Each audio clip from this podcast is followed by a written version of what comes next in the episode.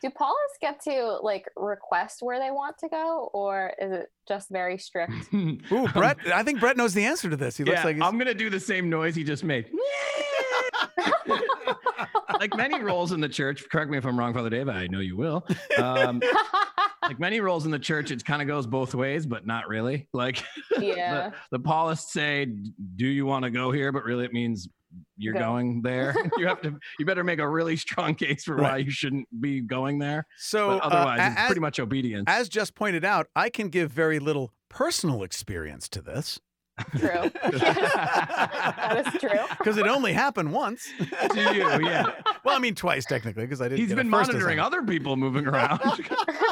So no, but but. I mean, in addition to what Brett just described, there's a little bit on on either side of that. So every every year we ask everyone in the community, and again, we're only hundred, so we're not talking about the Jesuits where there's Mhm. tens of thousands of them around the world. But every year, our the leadership of our community asks every one of us to fill out kind of a like a how you doing sheet, like a personnel sheet we call it. Every year. Every year. So you have to do one every year no matter what. And it, it addresses three basic areas of the the individual.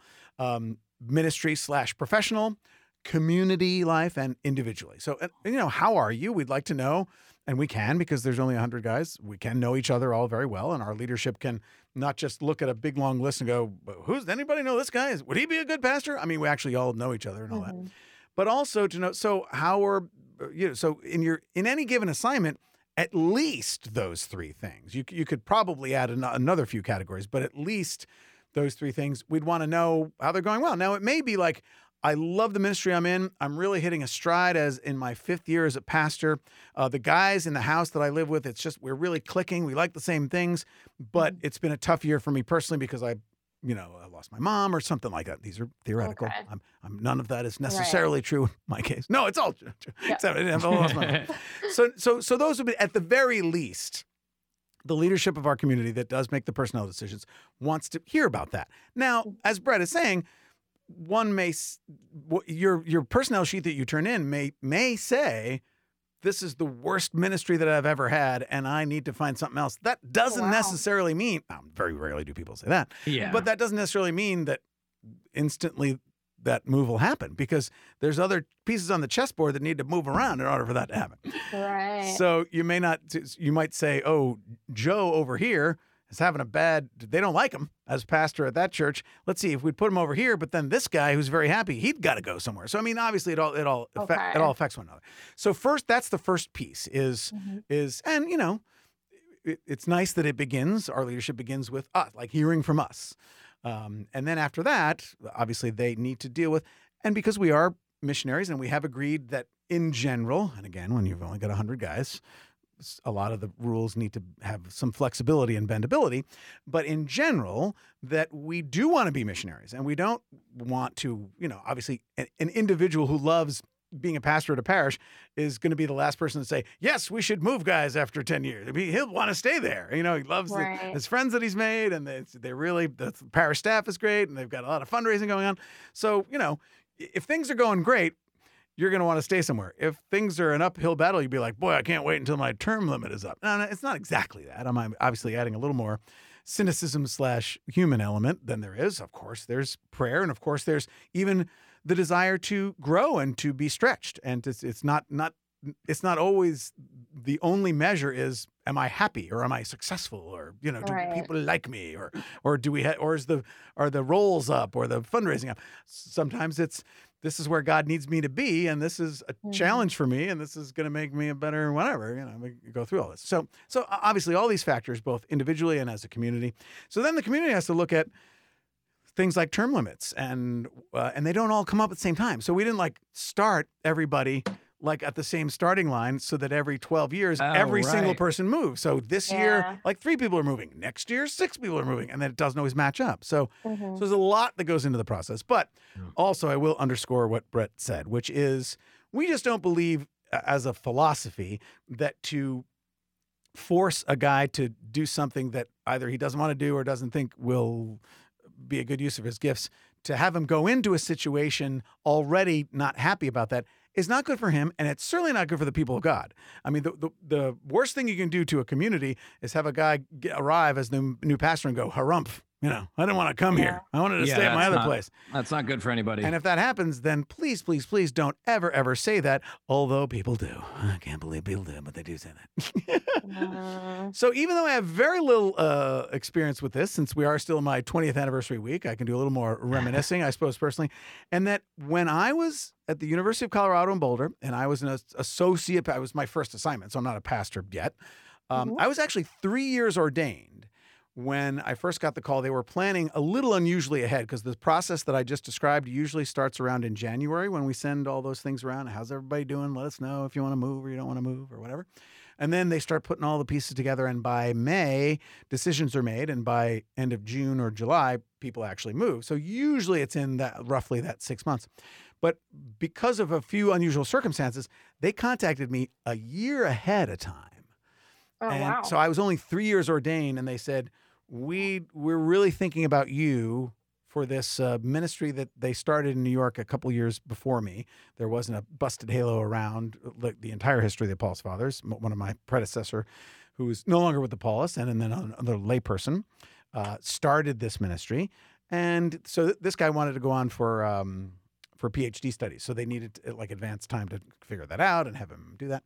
So a- after only been ordained three years and loving being a Mm. priest and being a parish priest and being on a campus with young people and you know performing weddings for the first time and you know, preaching every weekend i get this call and at the time busted halo itself was mostly almost entirely just the website we hadn't even started Right. podcasting yet so i you know and i knew what my predecessor was doing was essentially acting as a an editor of a magazine like you know Mhm. sitting in front of a computer and copy editing and you know finding writers and all that and i'm just like yeah. that does not sound like that is my skill set or what would nourish me and give me life at all so so in answer to your question christina the, the one of the very few experiences that i have with this process my first answer was no way and i didn't say that i mean they because they, Wow. called and they said you know now don't answer now and uh, pray about it and you know blah blah blah Mhm. um, but they also said, and this it goes back to your question, they also said in the same call, they said, now we have a very short list of people who are interested in this position, and you're the list. Oh my gosh. It is a list of No one. pressure. Really short. No, No pressure. pressure, No yeah. pressure.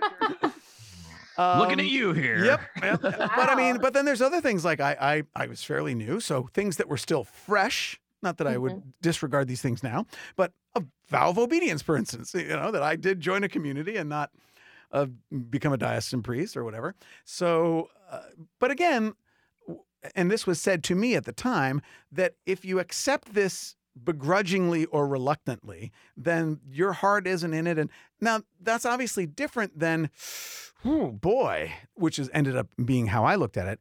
This is certainly not something I would have. I would have stayed in Boulder and stayed being a campus ministry priest for the rest of my life. Probably loved it. You loved And- it. Yeah. And, and and also was not looking to get back into media stuff because that's what I came out of in my career. I was I was convinced that God had used that to point me toward the Paulists because of their reputation and history with that, but not necessarily that I was going to be the next, you know, who the one to hold up the Paulist end of, of mass media. I really honestly thought I would never do any of this stuff again.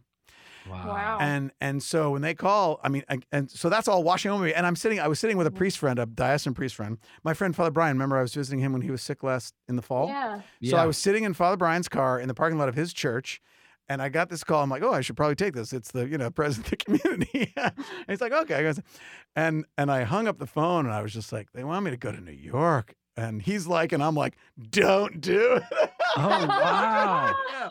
Because like I just escaped New York. a Right. I mean, years part so part of it was that too. Loved living in Colorado with the, the mountains and the air is beautiful, yeah. clean and everybody's healthy and fit. Not that I was, but you sort of absorb it. Everyone around. Everyone else looks good. great, you know. It's nice to see people jogging. They're doing yoga them. and jogging. They're doing great.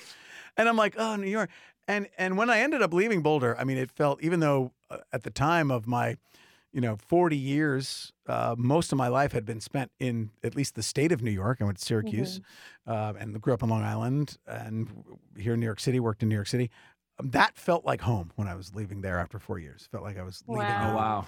And now, obviously, not uh, coming home to where my family is and all that sort of thing. But yeah, so my first reaction was, oh my gosh, no. And really went back and forth a lot. And different people in my life, because, you know, you want to, Uh, you want to crowdsource the, a big decision like that, talking to like the Yeah. spiritual director. We're, You we're also want them to agree with you. well, I mean, I mean, I really was. Li- I mean, I didn't honestly know what the right because I mean, yes, that was my first gut instinct, but I wasn't like close to it. I really did want to uh, because I I essentially Yeah. was so divided that I did want to solicit other you know Yeah. advice and. Info. Yeah. So we're Mhm. asked to have a um, a priest mentor within the Paulists for our first five years because statistics show, just like in marriages, actually, that the first five years is is a very crucial time, and and if you make it through that, then you're probably a little better in the long run. So they want to make sure we're well supported and not. You know, we ordain like a young guy in his 20s and send him off to a city he's never lived in, and he works with a pastor, and they don't happen to get along. And it's like, well, I don't like being a priest. You know, you want to have some other support systems and mm-hmm. whatnot. So I talked to my priest mentor, talked to my spiritual director, all these other people, and really, of of the various people, it was kind of like a split decision. Like some people were saying, "Oh, this is great Oh, for you. This is perfect." Other people were saying, "No, this is horrible. Don't do this. Don't take this." You're like, thank you for saying that. And one of the things on the yeah, exactly. One of the things on the tel- the initial telephone call was the Paulist leadership saying, now essentially describing what I've been describing and answering your question, Christina, which is don't just be particularly because you're like young in the community and you know you're on your first assignment. Don't just say yes for the sake of saying yes, for just to be Mhm. obedient. That doesn't mean you know don't be obedient or Oh, eschew I that see. but don't say yes merely out of obedience. Make sure, you know, pray about this. Make sure that it can be, I think the language that he used that still stays with me, make sure it's your yes. That Be- because sense. we would like you to do this, but it also doesn't help us if if it's not if it's not a genuine You're walking yes. in all begrudgingly. Well, I mean, and- kind of like you know, we we look to Mary's yes, her fiat, we call it in Latin. So when the angel Gabriel uh, says, you know, this is going to happen, she's like, this seems unusual. How would I possibly give birth? And, and the angel's like, well, don't worry about it. And she's like, okay, yes. Right. So that that's we look to in Christianity, we look to that as one of the ultimate, or certainly one of the watershed genuine yeses. Let it be done unto me. So if Mary had said, you know, I don't think I'm skilled in this, and what what are you telling me? And I'm probably going to watch him die. I mean, if you really want me to, I suppose. I mean, if I'm going to go to hell, if I say no, you know, and and this would I would think apply to other aspects of the Christian life, is isn't it, or life in general? Isn't it mm-hmm. much better when we can give a a genuine, unqualified yes, even if there are honest reservations or open questions or ways in which we think, boy, that's not going to be easy. That, that's not Mhm. the same thing as as being at least genuine in in saying, okay, this is going to be an unknown, but I'm going to wholeheartedly step into the unknown. So so the problem was when he said that on the phone, like make it your yes, don't just say yes out of obedience. What I had kind of what I kind of did in my whole process of asking all these people and should I do this or should I not? What I kind of did was I put that completely out of the equation. And it was only when I said, well, wait a minute. It shouldn't only be out of obedience, but the fact that I joined a community and the community has a need, and maybe I don't see that right now from my little vantage point here in the forest. Maybe there's a reason why we have a church that's got layers of authority and leadership because that actually does work for humans.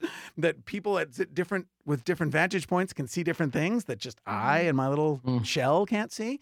Once I folded Hmm. that in and said, well, I joined a community and I've been completely extrapolating the community's need or at least desire for me to do this. If I fold that in even a percentage of my my decision making, then it definitely tipped the scales. right. So I mean, it was kind of literally a split decision with all the info, that, all the advice people are giving me. And if it's like Yeah. 50-50, you're going down the, the yellow piece of paper with the pros and cons and they're even. Well, then I said, but why is this off on the table here? This needs to be a part of this important Mm. discernment and decision. And once I put it in there, we're like, well, okay, I don't know what I'm going to do with this job or ministry. I don't think I'm going to like live in New York, but it seems like the Holy Spirit that we believe works in the community in addition to, and sometimes in different ways than working in my individual heart, Mhm. is asking Mm. this of me. So while I can't see it right now, I'm going to make up at least as much of a wholehearted yes as I can, realizing there's a lot of question marks. There's maybe even Mhm. some doubt or lack of confidence, or or maybe or, or maybe it was it was more more than lack of confidence. It might be this might be less fun slash enjoyable slash super nourishing and life giving, and it might be more work. You know. well, and you're you're what you're playing into here is something we're hearing a lot about too. Is like it's not all about you, right? I mean, Right. you were still, this was your first change too, and you loved the first one, the Colorado one, or, or appointment, I should say. Yeah. And you're finally had to be like, okay, this isn't all about what's the greatest version of my life I can Yeah. have right. how to play to more Right. people. And and so I will say probably the most honest way I could describe this is that in my head slash spirit, it was a it was a, a genuine yes, but there was something like a well, well, how about I give it like two years?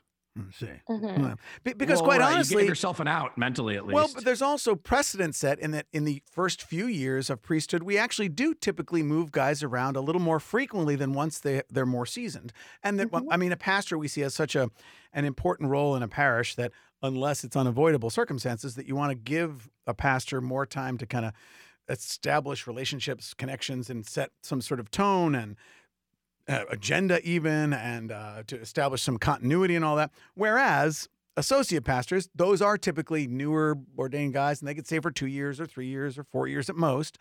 So, I mean, it, it, it because I had been three years at the time in Boulder and I ended up staying, I ended up staying that full four because they asked me a year ahead of time. Four years there, and it, it would have been reasonable to do a job like this. Like like I said, they stopped uh, they stopped renewing me, but at, first it was actually renewed every two years because they saw it as more of a short term thing.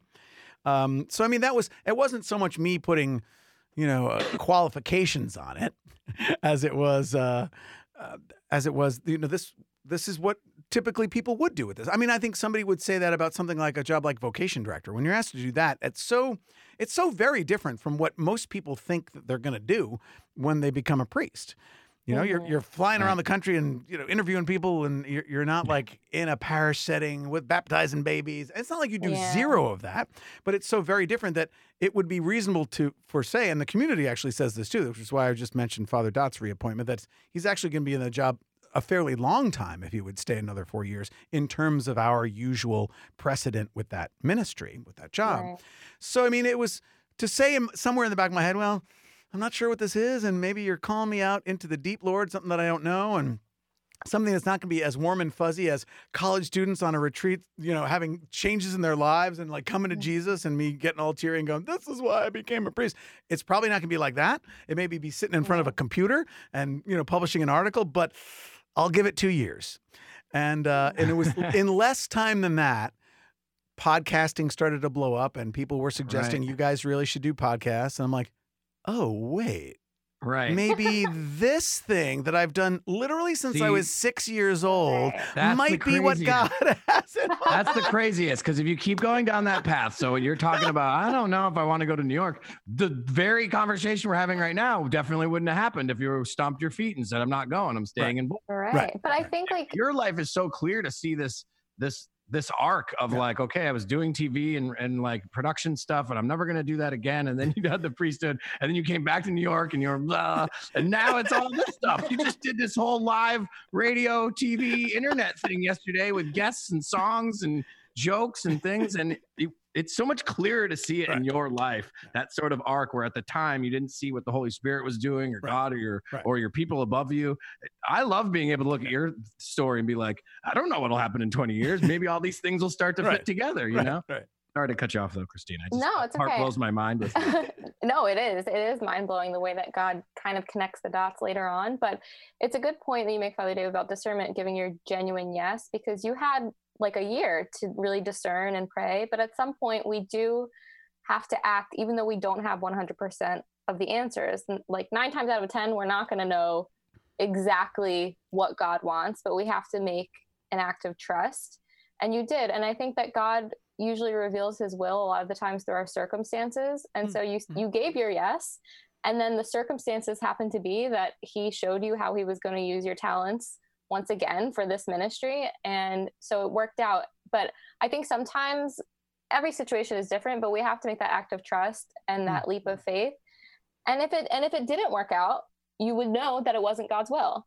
Um, Right, But he usually does reveal his will through the circumstances. So I think it's a really good por- uh, point about discernment is that we won't have all the answers, but you give your genuine yes if you if you discern that okay, I Right. feel like I'm being pulled in this direction a little Right. bit, and then you find out once you make that leap of faith. Yeah. So and and and and I think we prefer maybe not every human, but in general, as society and culture, we prefer having more of the answers and more of the data to make a it's like you know having the perfect stock pick you know you you, you want to be Yeah. sure You you want know you don't be want all these these mysteries and stuff and we don't get that particularly in, in things like this in life Right. And sometimes I think you struggle in the opposite way. I tend to like really just stay in one place and I don't move because I'm so afraid of doing something that's not God's will. Yeah, and it's so almost. I let sorry, go ahead. Yeah, sorry, I, I was going to agree. I thought you were done in saying like you're almost. It's almost paralyzing. Too many Mhm. choices. You know, it's almost obedience might actually help in some cases. Well, no, Like, you and- have to and- go do this. and you that's know? actually very true and, and and we see that in religious life and it's it's a little obviously i, I have a bias and this wouldn't be this is a bit of a, a, a, a not an exaggeration but just you know uh, uh, pushing it to its full limit that while pe- a lot of people in the world would see oh it's so i could never do what like those monks do and they have to you know be obedient they can't have their own credit cards they, while in a sense at least let's put it this way making that initial uh, decision might be difficult but every day it's it's a lot They're easier you, still- you may not yeah. love it but you're not stressed with a decision every day Right. Right. and, you know you've made that and you Brett you point this out a lot you go well you've already made your command but we're still trying to figure out our way in the world and you know a monk w- while while he may grumble and grumble not like this superior he doesn't let me buy a new pair of sandals he doesn't have to have that more internal struggle with well i've made this commitment not to because this is what, what we do so we're not monastic as the paulists and we don't even uh, because we're not technically the type of religious order that actually takes the vows of poverty chastity and obedience we promise to live by our constitutions which include things about money and things about being chaste of course and things about being obedient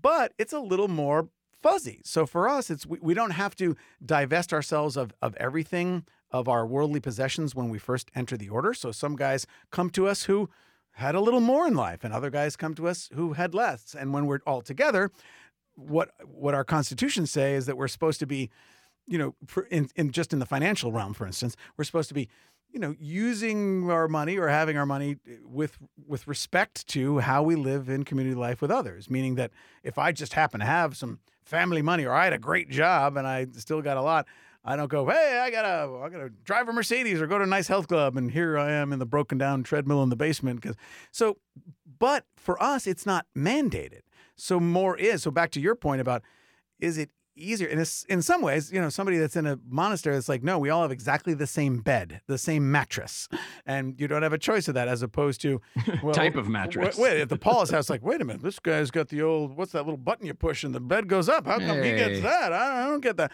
Be- so in a sense it is again it's not an easier or harder decision but it, it's one decision at first and then the more day-to-day decisions aren't decisions because Mhm. it's it's just kind of what you've bought into but yeah, I mean, I, I the only thing I'll, uh, I'll modify, Christina, is that while they asked me a year in advance, I didn't have a full year to make the decision. I had to make the decision so that they could decide whether or not that guy was going to leave and go to the. Oh, So I had to make the yeah, it decision was pretty like quickly. a year of discernment is almost too much. Yeah. it's like a wavering back and but forth. what for a was too much is that I had to sit on it for a year.